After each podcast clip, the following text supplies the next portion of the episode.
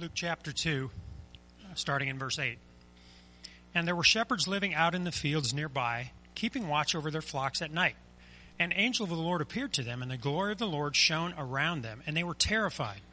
But the angel said to them, Do not be afraid. I bring you good news of great joy that will be for all the people.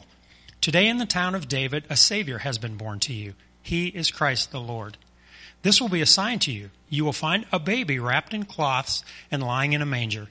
Suddenly, a great company of the heavenly host appeared with the angel, praising God and saying, Glory to God in the highest, and on earth peace to men on whom his favor rests.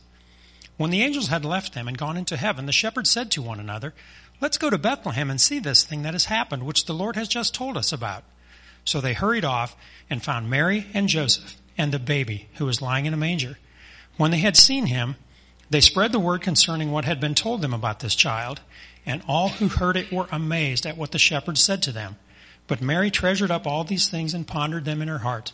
The shepherds returned, glorifying and praising God for all the things they had heard and seen, which were just as they had been told.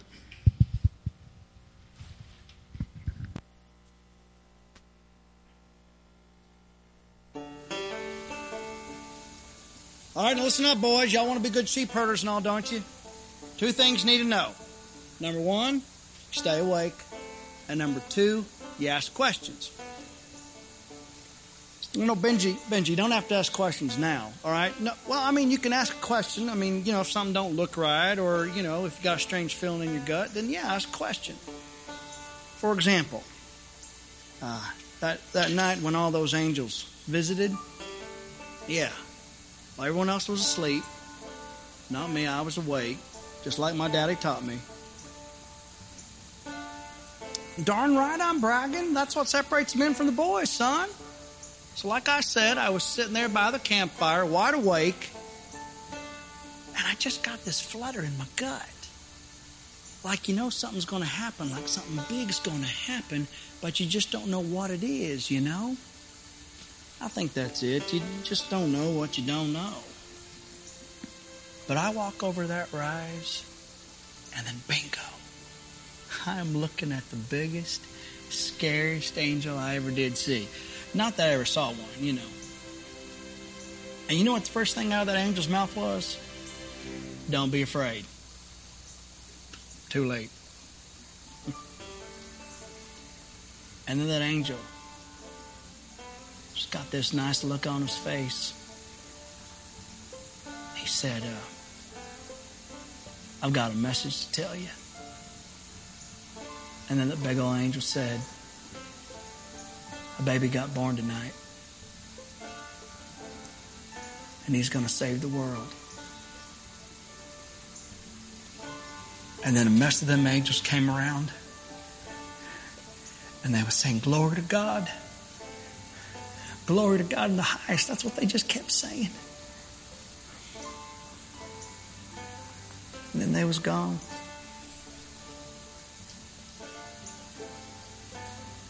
Well, I don't need to tell you that we don't get invitations like that, you know, being crusty old sheep herders and all.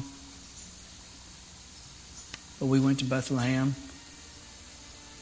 and I met that mama and that baby boy. I think they were a little shocked to see us. But we told him about the angels and all.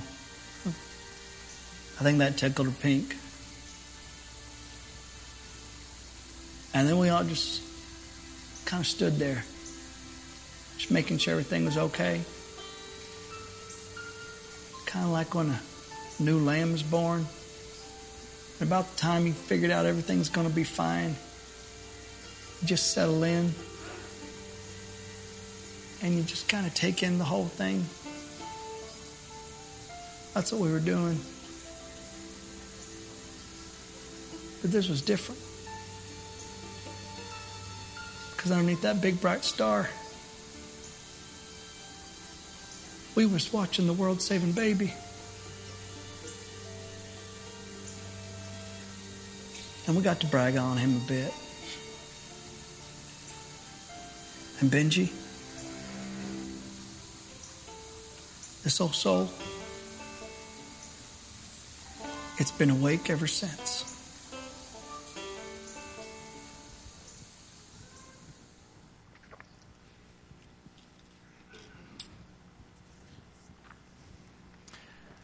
Before we see the passage that we just read, before the host of heaven announcement of the birth of Jesus, starting in verse 8, we see the account of how the birth of Christ actually came about in Luke chapter 2 verses 1 through 7. Stories told of a curious bystander, and he was, he was watching as a blacksmith was hammering out a horseshoe. And when the blacksmith was finished with the horseshoe, he placed it aside to let it cool. And without thinking, the very interested bystander picked it up to look more closely, and of course, he set it down even more quickly. With a twinkle in his eye, the blacksmith turned to the man and said, Hot, wasn't it? Not to be made light of, the observer responded, Nope, it just doesn't take me long to inspect horseshoes. You know, I think you could say the same thing about Luke's presentation of the birth of our Lord and Savior, Jesus Christ. It's, it doesn't take him very long to articulate to us in seven short verses the events surrounding the birth of Jesus. And we really don't get many details, do we? For such a hugely significant event as the birth of Jesus, we get scant details, right? There is a census Joseph and Mary go to Bethlehem. The time comes for her to give birth. There's no room in the inn, so she gives birth in a stable. And remember, this is the only account that we get. In all four Gospels, we get one account of the actual birth of Jesus. And that's really scant to what we see coming next, starting in verse 8, right? The angels, their visit by the shepherds, and then the shepherd's visit to see the baby Jesus. Why is that? Why do we only get seven short verses about the actual birth of Jesus?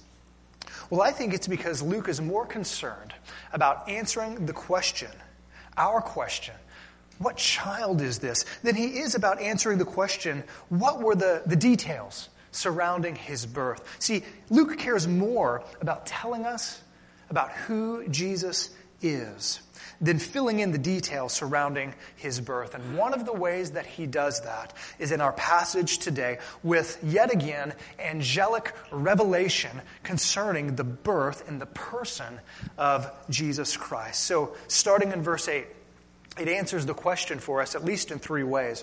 What child is this? You know, when, when parents these days uh, have children, it's a, it's a very common practice, right, in our culture to send what is known as a birth announcement. I'm sure when you had children, maybe you sent out birth announcements. I'm sure you have received in the mail birth announcements. Very, it's very common. I think we did this for all four of our children. I don't know if Dever got left out or not, but I know we did at least for three, probably four.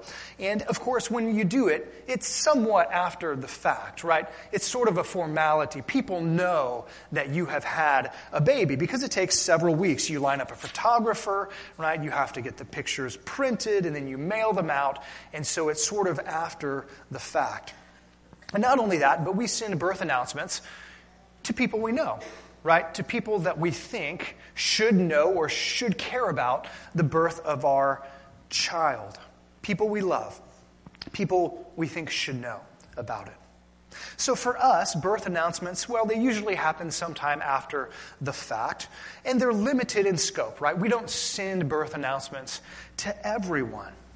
Well, contrast that with what we see starting in verse 8. As we make our way into the text, we see that, that God the Father, that God the Father gives a birth announcement, if you will, concerning the birth of his son. But unlike our birth announcements, his birth announcement was immediate. It happened on the very night of Jesus' birth. And not only was it immediate, but it was unlimited, right? This was a birth announcement that was intended for all people. So let's take a look starting in verse 8.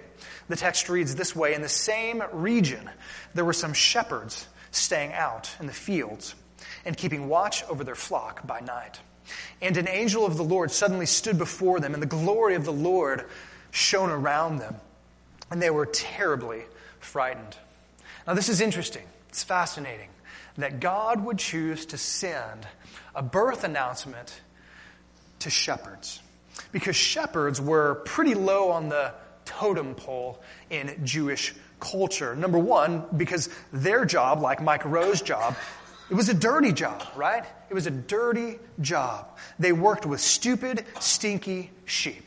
And so they were kind of low on the totem pole. But not only that, but that made them ceremonially unclean. And so they couldn't be a regular part of the temple worship. And not only that, they were known for being crooks. They were known for being dishonest because how easy would it be? Oh, that sheep just disappeared in the middle of the night, right? They weren't the most honest of people. Yet, this is the type of people who first got to hear about the birth of Jesus. It was people of lowly origin and people of lowly reputation who first received the gospel. The gospel of God's grace. They, they received it and they believed it, and then they proclaimed it joyfully to others. It was those shepherds it was those shepherds, as they tended their sheep, who would be the first to hear about the Lamb of God, right? The Lamb of God who takes away the sin of the world. How ironic is it that these shepherds who tended those sheep, the very sheep that they were tending that very night, most likely were used in temple sacrifices in the city of Jerusalem, just miles away and now they get to hear of the ultimate Lamb of God, right? The real sacrificial Lamb. So, in response, we see in verse 10 the angel, don't be afraid. I've got good news. Three things I think we learn that answer the question what child is this? Well, number one, he is good news. His birth is good news. Verse 10 But the angel said to them, Do not be afraid, for behold, I bring you good news of great joy, which will be for all the people. So the angel says, I've got, I've got good news for you. Good news. And it's not news that's just the birth of Jesus, but, but Jesus himself. He is the good news. His arrival is the best news ever. The word here in the New Testament is euangelizo, which simply means to announce good news. That's what the angel was doing. He was announcing to them and to the world the best news ever. It's the verb form of the word euangelion, which simply means good news. And in your New Testament, you may see it rendered the gospel. The gospel is good news. It's the best news ever. Jesus, who is God, is the good news because of what he would do. In 1 Corinthians chapter 15, we see this same word pop up again, the euangelion, the gospel. And Paul tells us that, in these words, that Christ died for our sins, according to the scriptures, and that the gospel is that he was buried, and that the good news is that he was raised on the third day. See, Jesus is good news. The birth of Jesus is good news because he would live a perfect life of obedience to God that he requires of us, that not a single one of us could meet. He would live that life for us, and then He would die for our sins on the cross, bearing our shame, taking our punishment. And not only that, but He would rise from death, defeating death forever. Friends, this is the gospel. This is the good news of Christmas. This is the good news of the birth of Jesus. This is the best news ever. Can you think of any better news than that? I was thinking about this term this week about circumstances and times in my life when I have received good news, when good news has come into my life that brought me great joy. When I received my acceptance letter uh, in the mail to go to the college of my choice. I, it was good news. It made me happy. I had great joy. When my wife said yes when I proposed, good news of great joy. When we found out we were pregnant with our kids, good news of great joy. And I'm sure that you have a list like that. If you were to think about times that you have received news that just brought you joy, it was great news. But, friends, if you're a Christian today, then at the top of that list, is the day that you heard and trusted in the good news. The gospel of your salvation, the good news of Jesus Christ. But let me ask a question Who is this good news intended for? Who is this good news for? Is it, is it for some people? Is it for people worthy of God's grace?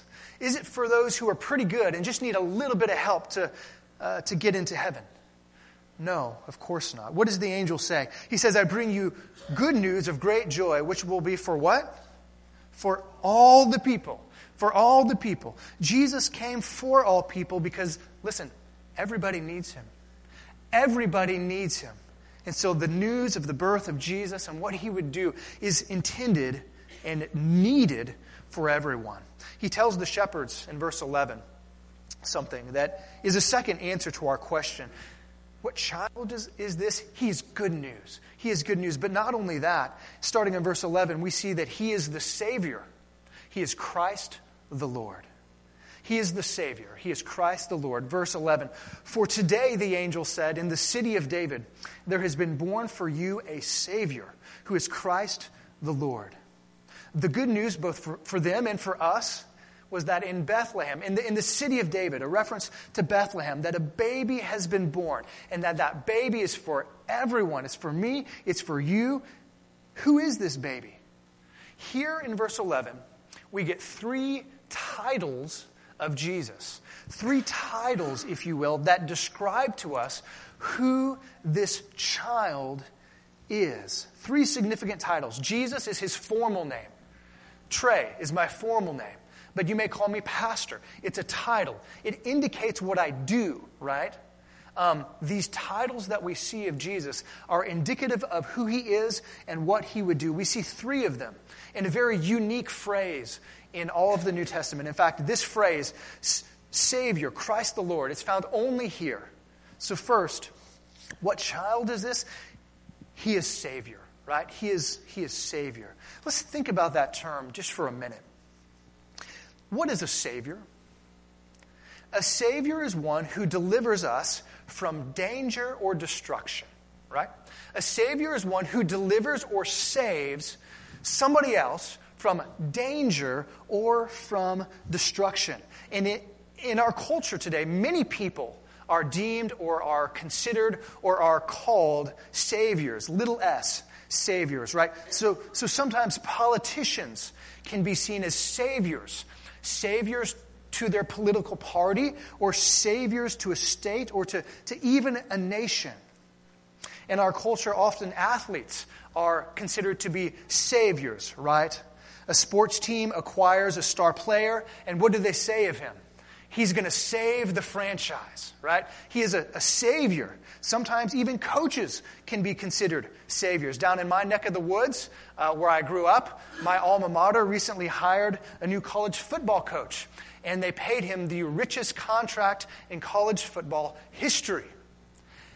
And there is talk what is he going to be for our football program? He's going to be a savior. He's going to take us out of mediocrity into the promised land, right? He's a savior. CEOs are deemed to be saviors. First responders can be saviors, right? In our culture, many people are seen as saviors. So here's the question that is before us How is this little baby, how is this little helpless baby born in Bethlehem a savior? Because just think about it. We don't typically think of babies as saviors, do we? I mean, this is kind of odd. The angel says, A Savior has been born. And he has a diaper on, right? He's, he's, he's lying there. Um, we don't think of babies as saviors. They, they cry and they sleep and they poop, and that's about it, right? That's all they do. And yet, this baby is a savior? Matthew, in chapter 1, verse 21, the angel tells us how this baby is going to be a savior. He says, He will save His people from their sins. So now we know what type of savior this baby is going to be, right? He is going to save or deliver us from the danger and the destruction that our sin causes, right? He is a savior from sin. So it begs another question In what way is sin destructive? In what way does our sin cause us to be in danger? Why do we need saving from it? At least in three ways, the Bible says. Number one, Sin destroys our relationship with God, first and foremost. He created us to know Him, to love Him, to be in relationship with Him, but after Adam's fall, we all were bent in nature towards sin and rebellion and folly, and we are born as enemies rather than friends of God, and then out of that nature we sin against Him. We break His commandments. We are rebels at heart, and then we incur his righteous wrath and justice. We deserve physical death. We deserve spiritual death because of our sins. We need deliverance from it. And so sin destroys our relationship with God. The Bible says that sin, in a sense, destroys our relationship with ourself. In other words, it is destructive to us. God made us to love Him upwards and to love others outwards, but um, our sin causes us to be inward focused, to be inward bent. We are self centered creatures. And all you need to do is have a baby to find that out, right? We are self centered, self loving, self exalting creatures. And it destroys us. It destroys our lives. And we sin against others, do we not? Sinners sin against sinners. And in this way, friends, sin is devastating. We need saving from it, do we not?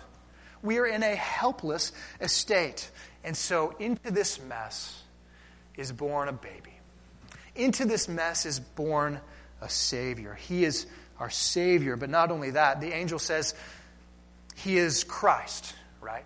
He is Christ the Lord. Two titles in one phrase. He is Christ. We'll, we'll begin with that. He is Christ. It's the Old Testament uh, it's, it's the transliteration of the Old Testament word Mashiach or Messiah. And it simply means anointed one. He is the anointed one.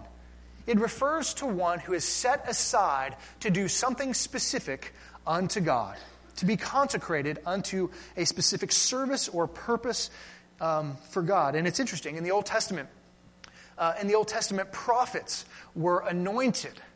That is, the people who spoke on behalf of God, right? God spoke to his people through the prophets. They spoke the word of God. They were anointed priests. They were intercessors between God and the people. And, and, how did they do that? They offered sacrifices, right, to cover the sins of the people. They were mediators. Priests in the Old Testament were anointed, and kings who were to lead the people. They were anointed. And so, friends, what do we see Christ doing when he comes? We see that he is the anointed one. We see that he is the prophet of God. He speaks for God because he is God himself. He is the great prophet. He is, he is our high priest. Hebrews tells us that, right? That unlike the other priests that offered uh, animal sacrifices over and over and over again that could not atone for sin, our great high priest comes, and what does he offer? He offers himself, does he not? He lays down his very life to intercede on our behalf. And he is the great king. We've seen this theme in this Christmas season. He is the Lord's anointed. He will rule on David's throne. He is the king of kings. He is the Christ. He is the anointed one. But not only that, what does the angel say? He is the Savior. He is, he is Christ, and he is the Lord. He is the Lord. It's, the, it's a word in Greek that simply refers to one who is a master over slaves or servants, the master, the Lord, or he is, he is an owner. He owns things. And in this sense, it, it, can refer to human beings, but oftentimes this word, kurios, Lord, it, it refers to God. And here it refers to Jesus. He is the ultimate master, is he not? He is the ultimate owner. And so, what child, what child is this? He's good news. He is born to be our Savior. He is the anointed one of God, and He is God incarnate. He is nothing less than God in a manger. And that leads us to our third answer to our question What child is this? In verse 12, we see that he is a humble king. He is a humble king. Notice what the angels say to the shepherds in verse 12. this will be a sign for you you will find a baby wrapped in cloths, unusual, I mean, usual, and lying in a manger, unusual. So, how are, how are these shepherds to know which baby it is? They're to go to Bethlehem. A baby has been born. Well, which baby? How do we know which baby is the Savior? How do they know which baby is the Christ? How will they know which baby is the Lord? Well, he says this is a sign. This is an, an indicator. He'll be wrapped in cloths and he will be lying in a manger. Now, just think about that for a moment. Um, that would strike them as odd because typically you don't find babies lying in mangers. Uh, a manger was essentially a ledge or a stall uh, on which hay or other food would be placed for animals to eat. It, it essentially was an outdoor feeding trough. Now, is that where you would put your newborn baby? It's not where I would put my newborn baby, right? This is not the normal place for babies. But that's where this baby would be. And how ironic and even more mind blowing it's unusual to find any baby there, but this baby there. Because if what the angel says is true, this baby is going to save the world. And if what the angel says is true, that this baby is the anointed one of God. And if what the angel says is true, this baby is God. And God, in a feeding trough, it reveals to us that Jesus is not only Savior, King, and God, but that He is humble is humble. Dr. Dr. Darrell Bock hits it on the head when he says this As unbelievable as it may seem, the one with authority over salvation spends his first nights not in a palace, but in the open air among simple people like the shepherds. Born, he says, in the ancient equivalent of a tent village, Jesus arrives to fulfill God's promise. Friends, Jesus is a humble king. The humility of Christ, I think, is well attested to. In Philippians chapter 2, there in verses 5 through 8, Paul tells us as Christians that we should have the same attitude, the same humility as Christ did. And then he tells us about the humble attitude of Christ. I'll just read this for you. In verse 5, he says, In your relationships with one another, have the same mindset as Christ Jesus. What kind of mindset is that? Verse 6, who being in very nature God, did not consider equality with God, that is, in heaven, something to be used to his own advantage, something to be grasped or, or clinged to, your translation may say. In other words, when God the Father says it's now time for you to add humanity to your divinity and go into the womb of that teenage girl, he didn't say, No, I'm going to cling to my spot here. He humbly laid it down. Verse 7 Rather, he made himself nothing by taking the very nature of a servant. How? Being made in human likeness. And if that weren't enough, verse 8, and being found in appearance as a man, he humbled himself by becoming obedient to death. Even death on a cross. Friends, what kind of a, a death is death on a cross? It's excruciating, but, but maybe even more than that, it's humiliating. And so we see the, the humiliation and the humble nature of Jesus, even in his, his birth. And, and we see it in his death, do we not? And that's alluded to, it's sort of pointed to, even in this account. Notice, we get hints of his humble death. He, Jesus was wrapped in, in cloths and he was lying in a manger. See, Jews would, would do this with their infants. It was normal. They would take strips of, of cloth and they would wrap the baby in that. That was normal. But here's the, uh, the interesting thing that Jews would also do this when a person dies. So the cloths that were wrapped around Jesus when he was born looked forward to, pointed to the fact that someday this baby would die.